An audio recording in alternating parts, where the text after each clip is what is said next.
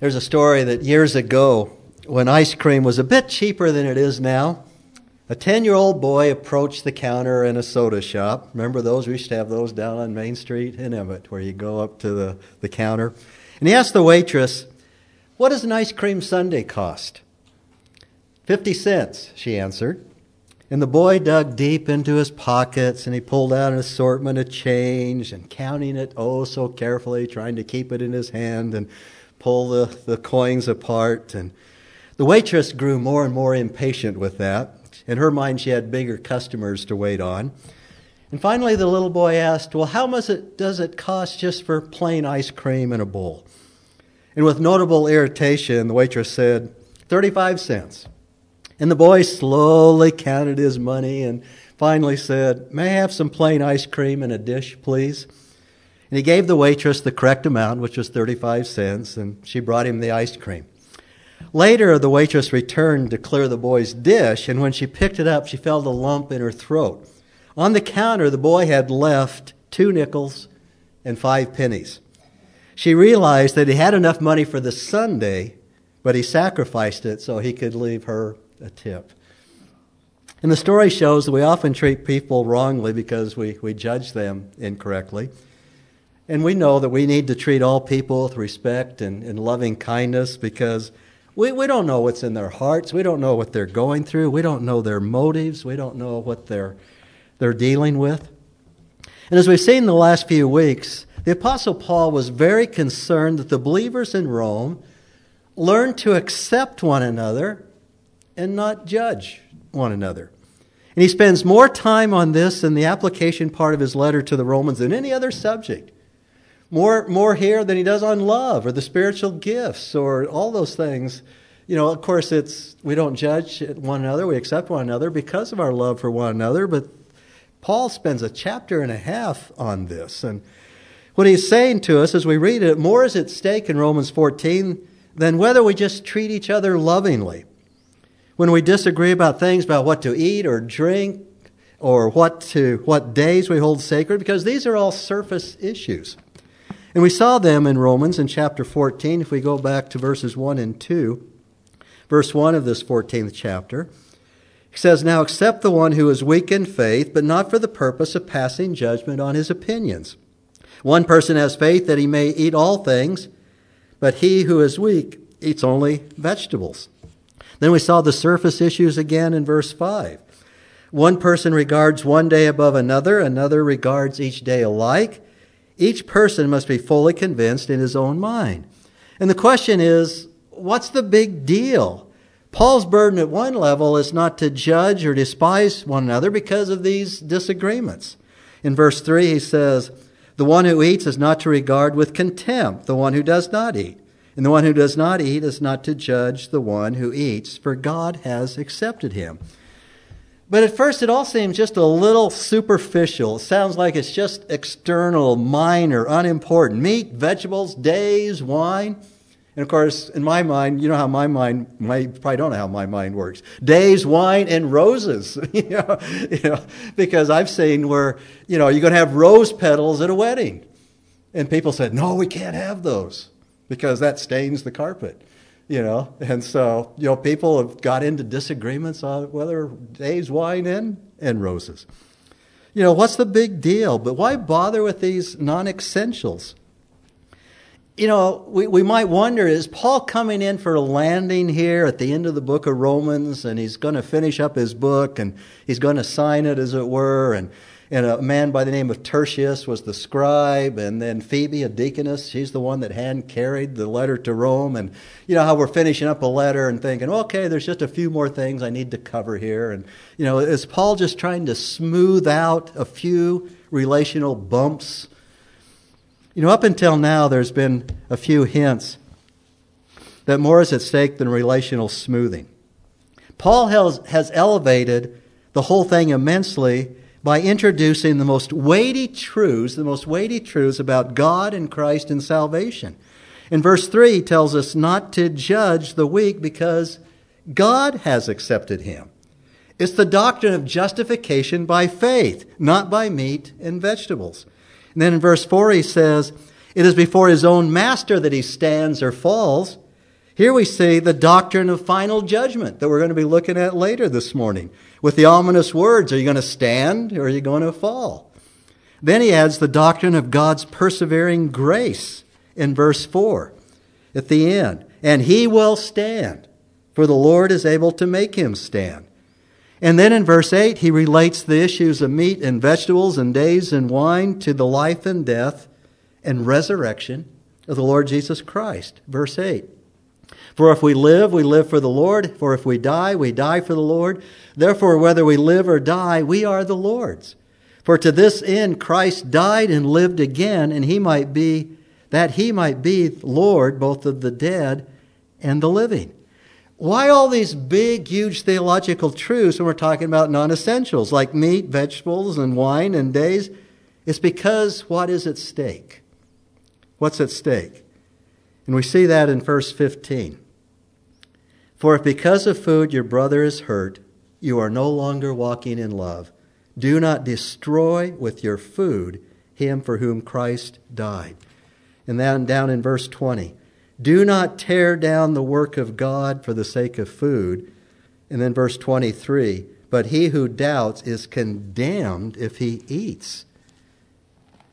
If these seemingly non essential matters are not handled correctly in the judging, and there's judging of one another, and there's contempt for one another, if it continues here in the church at Rome, the results, Paul is saying, are catastrophic.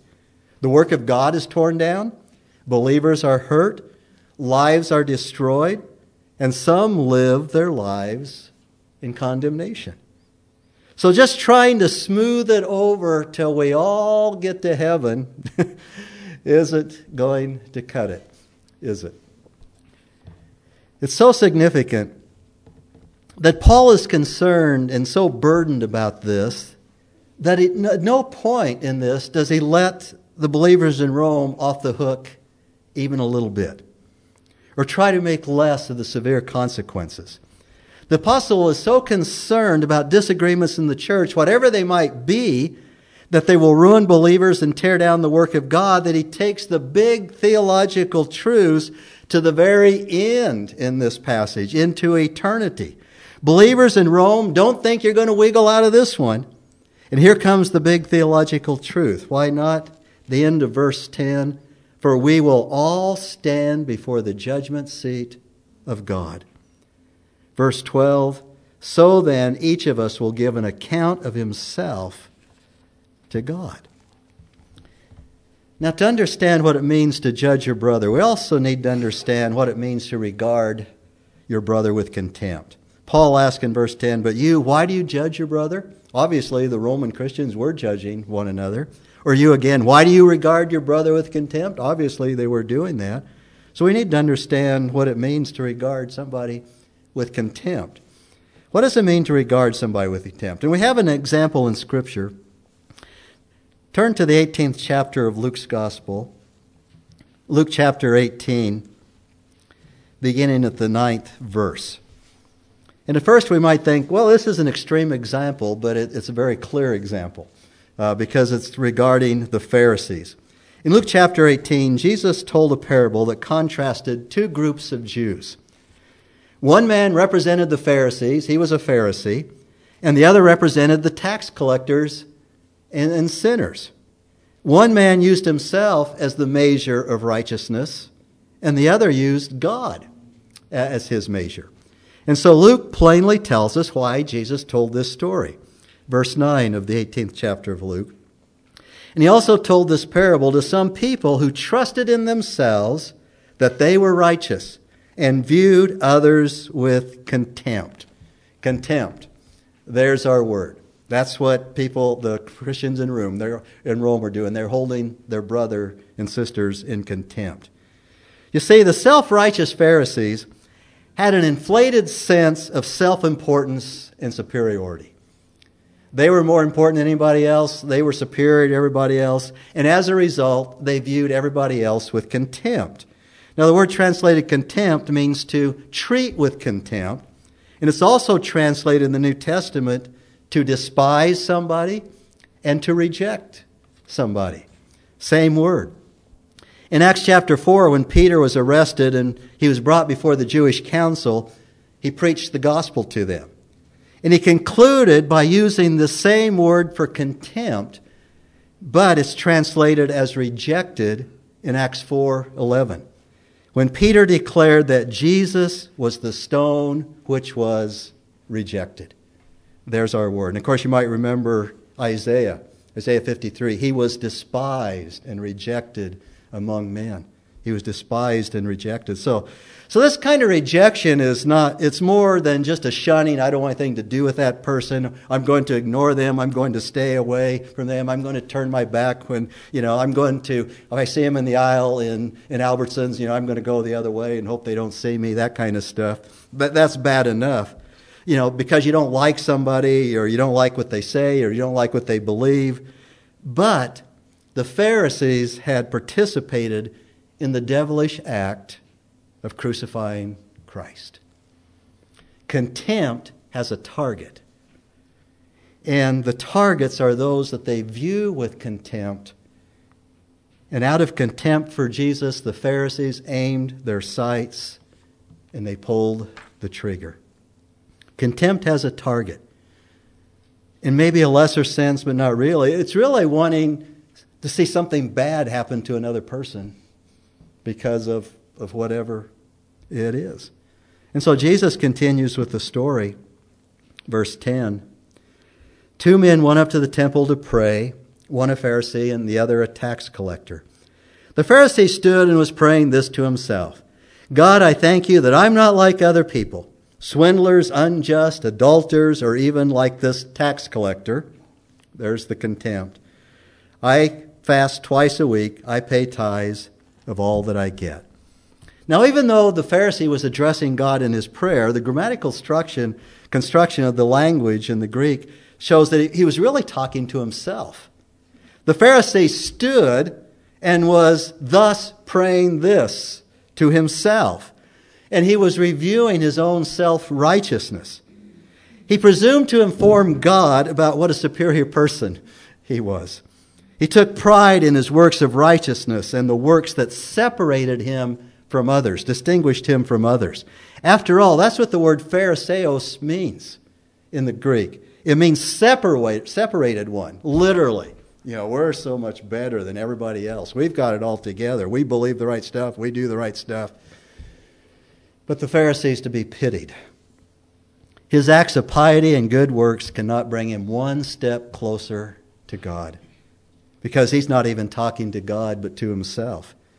As Shakespeare's Claudius says in Hamlet, my words go up, my thoughts remain below. Words without thought never to heaven go. Isn't that something? The Pharisee knows nothing of the works and the presence of God in his life. Nothing. He's in his own little world relishing in his own supposed goodness, where he casts aspersions on everybody else that passes by. He thinks he has everything right and everyone else, except maybe for a few other Pharisees that happen to agree exactly like him, they're all wrong. But Jesus continues in verse 13.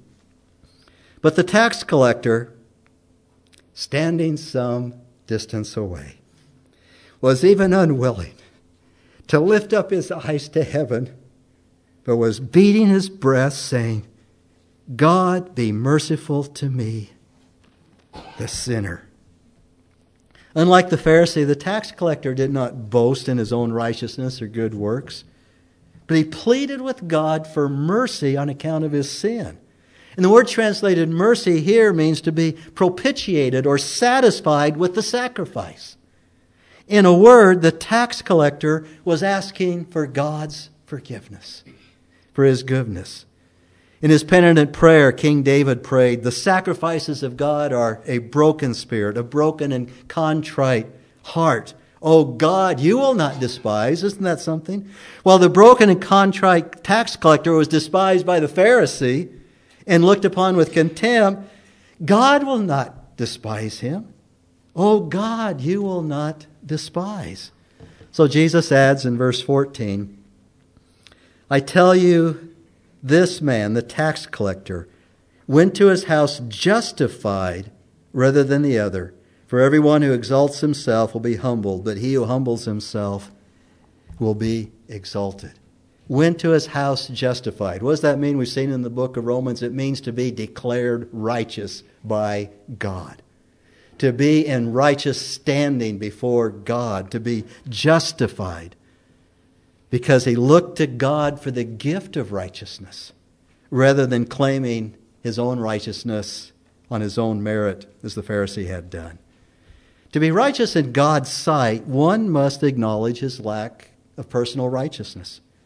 Rather than pretending to have some kind of righteousness that he does not have, justification depends on God's grace, not on human works or merit. So, having answered the question, what does it mean to regard someone with contempt, we turn to the question of judging. And once again, we look to the Pharisees. Turn over to the seventh chapter of Matthew's Gospel, beginning at the first verse. When we read Jesus' words in the seventh chapter of Matthew, which is in the Sermon on the Mount, we once again have to keep the Pharisees in mind. Once again, the Pharisees are the example of what it means to be judgmental. Not only did the Pharisees treat others with contempt, they were quick to criticize and judge others. And in Jesus' words in the Sermon on the Mount in Matthew chapter 5 through 7, Jesus constantly contrasts the views of the scribes and the Pharisees with true godliness and righteousness. The Pharisees' view of life was to be proud. The view of the Beatitudes was to be humble. Blessed are the poor in spirit, for theirs is the kingdom of God. The Pharisees believed in an external morality. The Lord said it was to be from the heart. Blessed are the pure in heart, for they shall see God. We shall behold him, because we, in Christ we are pure in heart. In Jesus' words in the Sermon on the Mount in Matthew chapter 7, we come to the heart of the Pharisees' relationship to other people. The Pharisees were so proud, so self righteous, and so convinced of their own superiority that they became completely condemning and judgmental of everyone else. So, in contrast to the attitude of the Pharisees, Jesus told his audience in verse 1 of Matthew chapter 7 Do not judge so that you will not be judged. Now, you hear people who are caught up in some kind of sinful lifestyle, or they're doing something that is sinning, or they're caught up in some false religious system, and they try to justify themselves to you by quoting this passage Do not judge, lest you be judged. In other words, you can't judge me because the Bible says you can't judge me. You don't judge, so don't judge me. And so they try to condemn others who might make any kind of negative evaluation of what they do and what kind of lifestyle they're living. But when Jesus says here, do not judge, he was not referring to the type of discernment or judgment that recognizes sin. Sin is sin, and we recognize that for what it is based on God's word. Or error, false doctrine. We are to be discerning of false prophets and false doctrine. You know them how? By their fruit. And you have to what? Be a fruit inspector. You know, I grew up in a family where one of the members of the family is always saying, Oh, we're not called to be fruit inspectors. And going, yeah, we are. we are. Because those are the kind of judgments. We need to judge false, false doctrine. We need to be aware of Satan's schemes. The scripture exhorts us to be discerning in these areas, to make a judgment. Rather, when Jesus tells us do not judge, he has in mind the judgmental, critical, egotistical, condemning self righteousness that's typified by the Pharisees. As believers, we must make judgments. We are exhorted to make evaluations, to be discerning. Paul says to the, to the believers in Romans chapter 16, verse 17, keep your eye on those who cause dissensions and hindrances contrary to the teaching which you have learned and turn away from them. In order to turn away from such people, we must make a judgment about what they are saying and what they are doing that causes so much grief in the church. Now, a simple translation in Matthew chapter 7, verse 1 can be rendered Do not criticize. Do not criticize. The Greek verb is translated judge is krino. And there's a related noun form which is krites. Does that sound familiar? We get our word critic and criticize from it. And so, do not criticize is a perfectly good translation. In fact, it's a transliteration. The question is, what does that really mean? The key to understanding what Jesus has in mind here in verse 2 of Matthew 7 is in verse 2, where he says, For the way you judge, you will be judged, and by your standard of measure, it will be measured to you. So, what was the standard of measure that was established by the Pharisees? Let's go back to that. They had set up an impossible standard of measure that they couldn't even live up to themselves. And then they judged everybody else by that standard of measure. They had encrusted the law of God with some 350 extra do's, one for every day of the Greek or the Hebrew week or the year, and some 250 extra don'ts. And then under each of these do's and don'ts, they had categories and subcategories that tried to shackle every aspect of a person's life. Even though what? They couldn't live up to it themselves. They tried to on the external just so they looked good. And then they stood on their high, pretentious platform of their erroneous standards, and they judged everybody else by that platform, by their self designed, exacting yardstick. You see, judgmentalism can only stand when it tears somebody else down. That's the way it works. Destructive criticism has one objective to tear people down so the critic can stand taller. You see, the danger in legalism is not particularly inherent in the list of the rules of do's and don'ts that they make or don't make. It's, it's what legalists do with the list. They use the list to tear other people down. Yeah, uh huh, uh huh, yeah, yeah, look at that. They use the list to prove other people are wrong. They use the list to criticize others. They use the list to prove that no one is right except them. Now, Jesus said that by the Pharisees' standard of measure that they have set up, it would be measured unto them. He said, uh, God says, I'm going to take this list, and that's how I'm going to judge you. You will be judged by the very standard that they establish themselves. The, the person who judges others very critically will experience a similar, rigorous examination from God.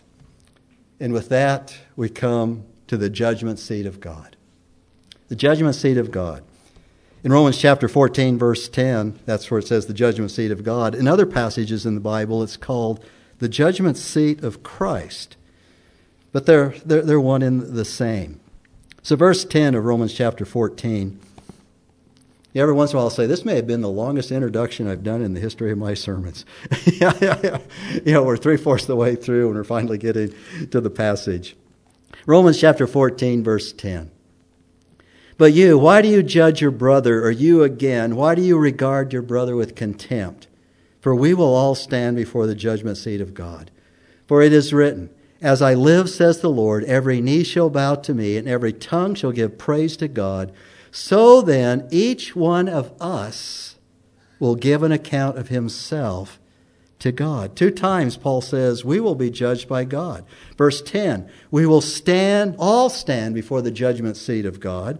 Verse 12, so then each one of us will give an account of himself. And then in between, he supports this with an Old Testament quote from Isaiah chapter 45, where he says, As I live, says the Lord, every knee shall bow to me, and every tongue shall give praise to God. The, the stress is on each, every, all.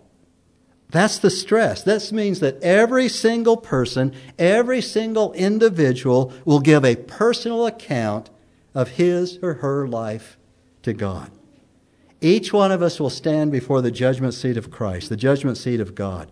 In the same way that the Apostle Paul stood before the judgment seat of Gallio in Corinth, and just the same way he stood before the judgment seat of Governor Festus in Caesarea, you and I will stand before the judgment seat of the Creator of the universe. You are not a statistic. You are not a face in the Christian crowd. You were created personally by God for a reason. And you will give an account of how you fulfilled His purposes for you on earth, namely to trust Him, to love Him, to obey Him, and display His excellence to the world, to show His glory. Each one of us will give a personal account to God. If that just caused you to go like this, that was Paul's intent. So let, us sort this out. Turn over the book of Revelation, the last book of the Bible, chapter 20.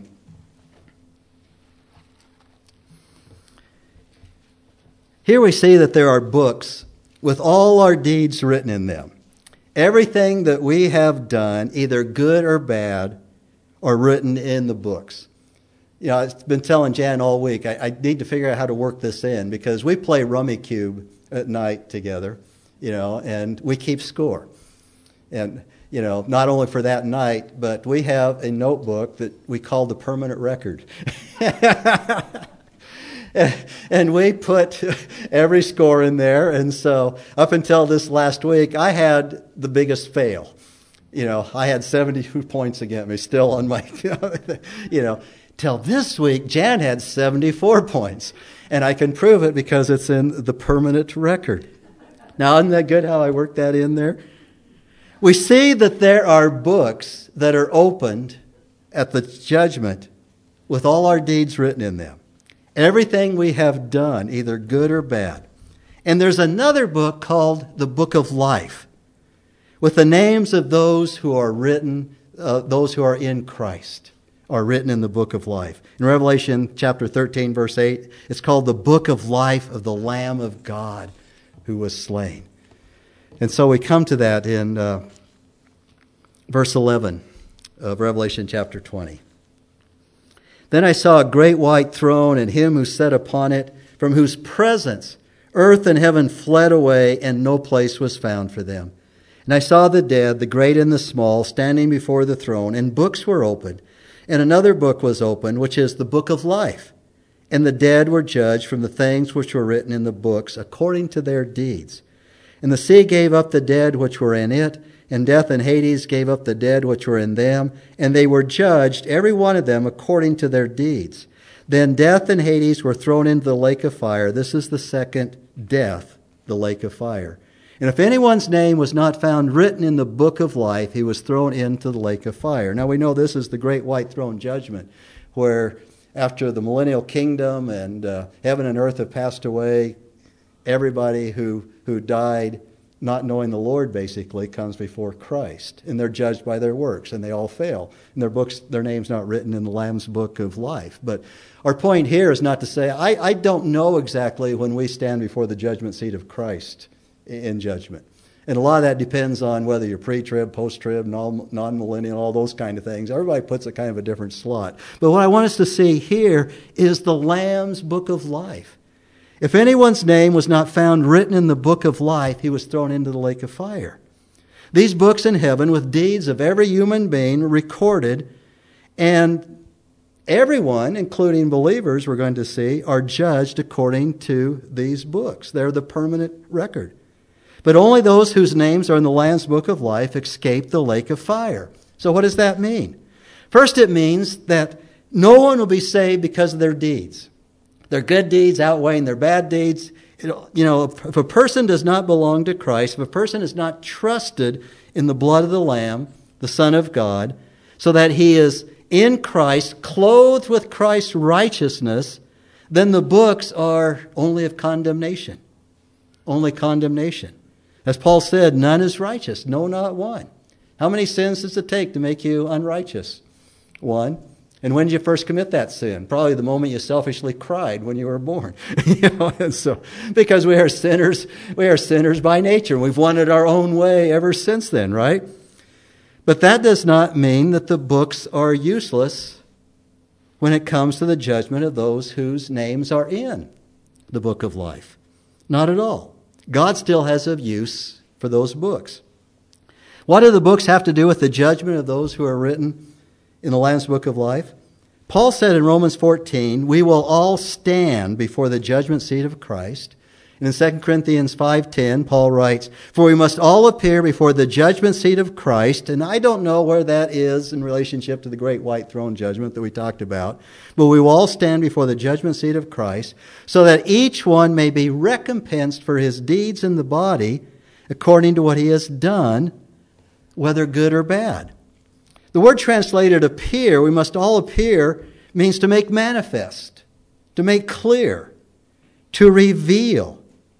In that day, the full truth about the life and the character and the deeds of each believer in Jesus Christ will be made clear.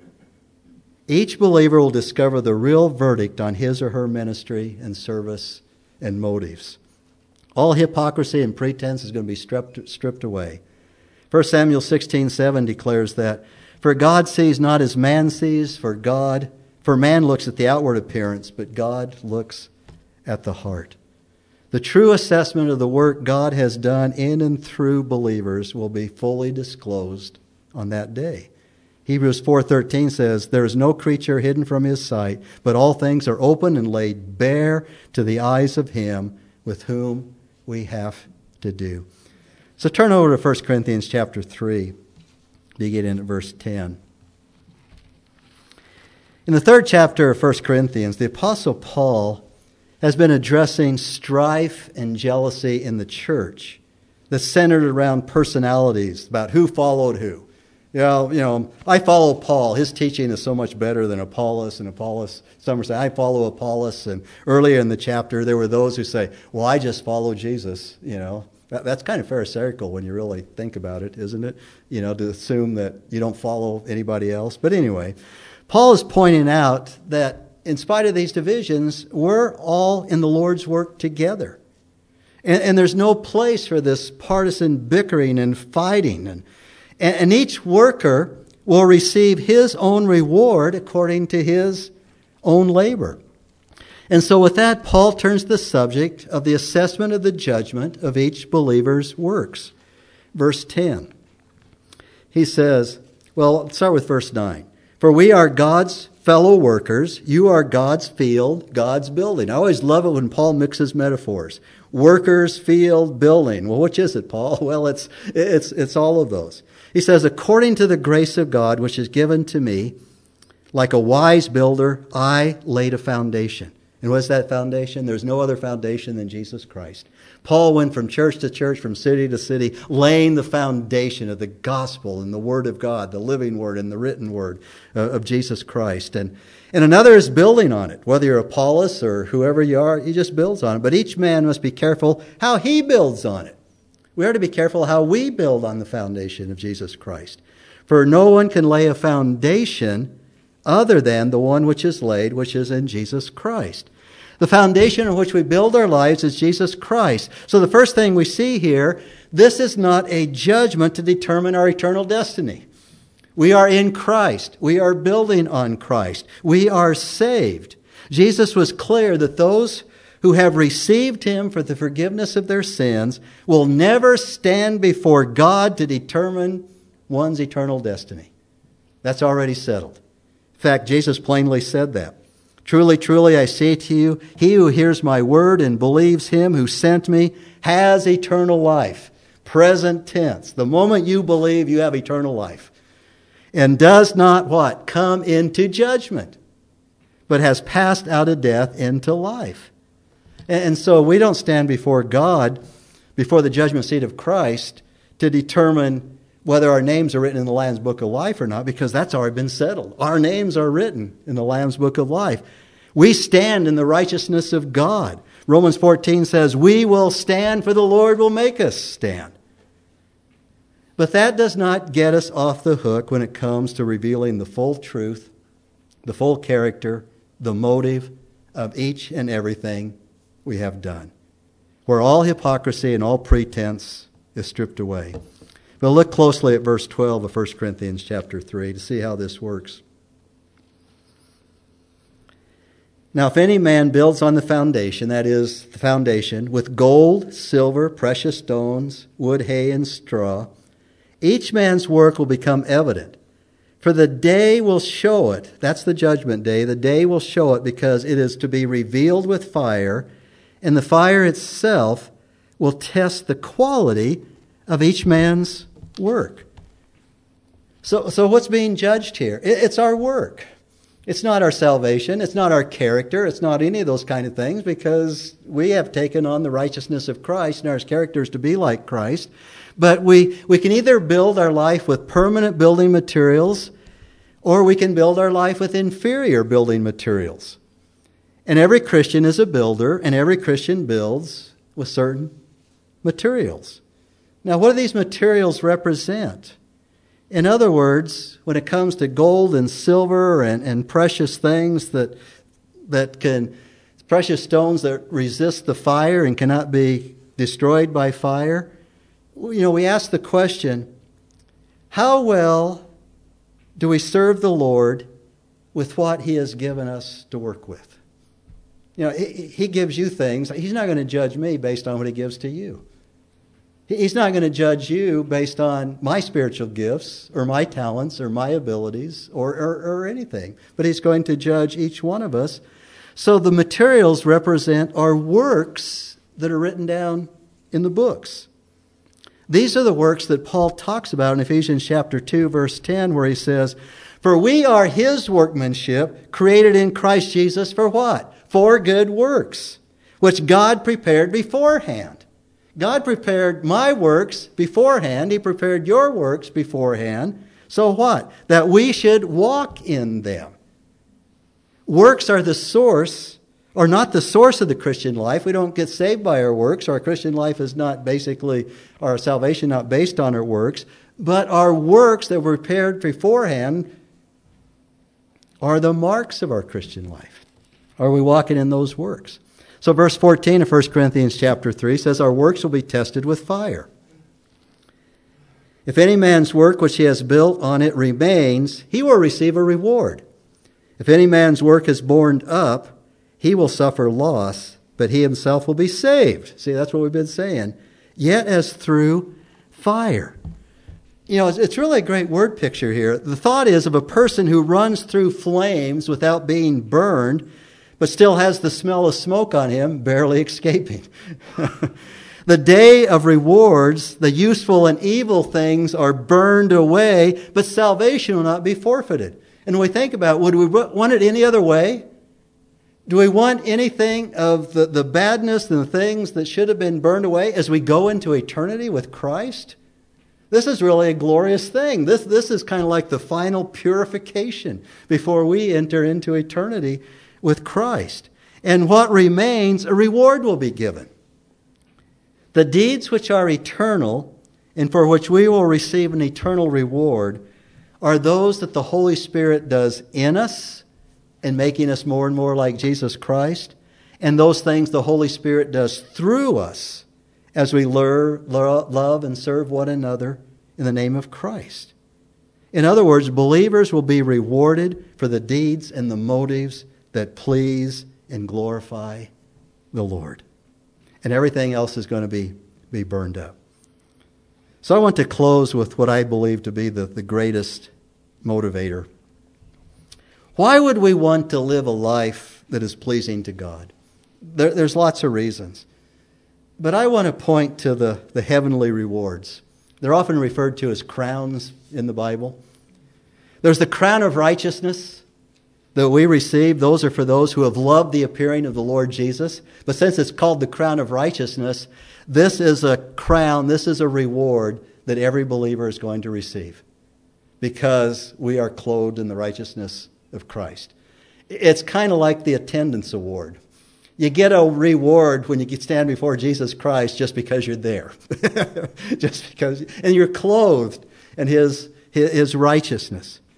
Then there's the crown of life who persevere under trial, especially under the trial of martyrdom. And so oftentimes it's called the martyr's crown. Just looking yesterday. In the last decade in our world, the last 10 years, 900,000 Christians have been killed for their faith. It's one every six minutes in our world. That's a lot of crowns.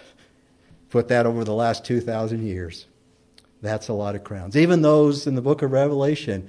And John says, Who are these who are underneath the, the throne and praising God? He says, These are the ones who have come out of the great tribulation. These are the ones who lost their lives in the Great Tribulation period. That's a lot of crowns. The crown of life.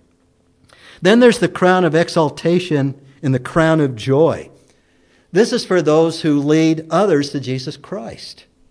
If you've been instrumental in leading another person to the Lord Jesus Christ, you get the crown of exaltation, the crown of joy. And then there's the crown of glory, which is for faithful shepherds, for faithful pastors. And of course, my pastor's wife, she's always asking the question well, what do faithful pastors' wives get? And I don't know, but it sure has to be a whole lot more than, than what the pastor gets because she has to put up with me. And so, and then there's that beautiful picture in the book of Revelation where the 24 elders fall before the throne of Christ and worship him. And what do they do? They cast their crowns in worship before the throne saying, Worthy are you, our Lord and our God, for you receive power and honor and glory. For you created all things, and because of your will, they existed and were created. It's a recognition that God was at work in us and through us for his good pleasure, and that all of our rewards ultimately, rightfully belong to him. And we cast our crowns before him in worship. And there's really a wonderful thing here when you think about it.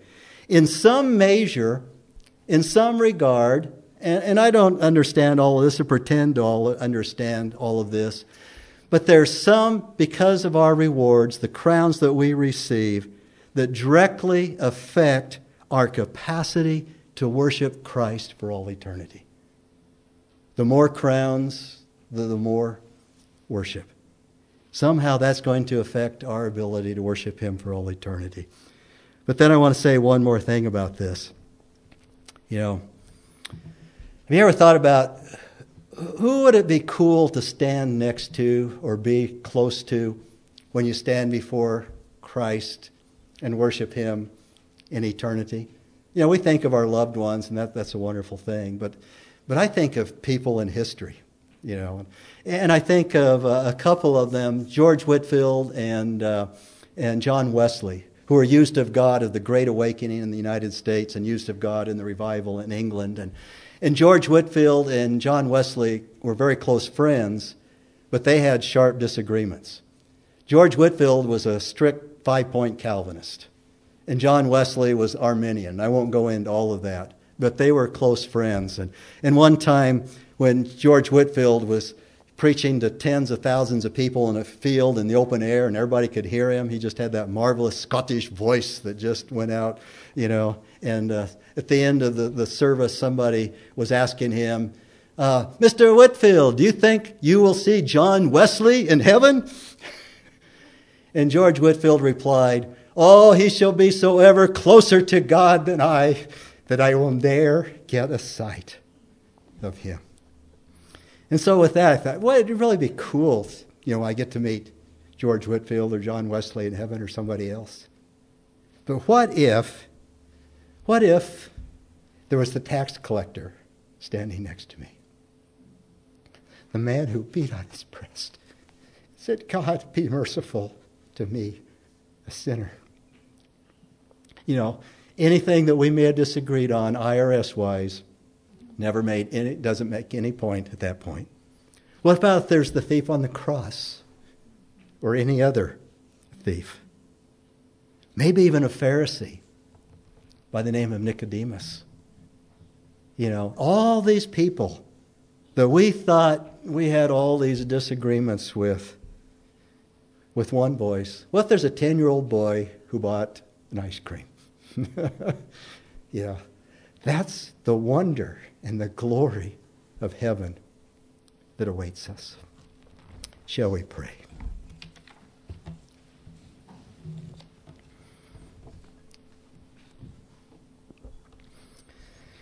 Our Heavenly Father, I just thank you so much that how well it worked out this morning that our theme has been the blessed hope of the appearing of our Lord Jesus Christ and the songs that we have sung and what you have shown us today, Father.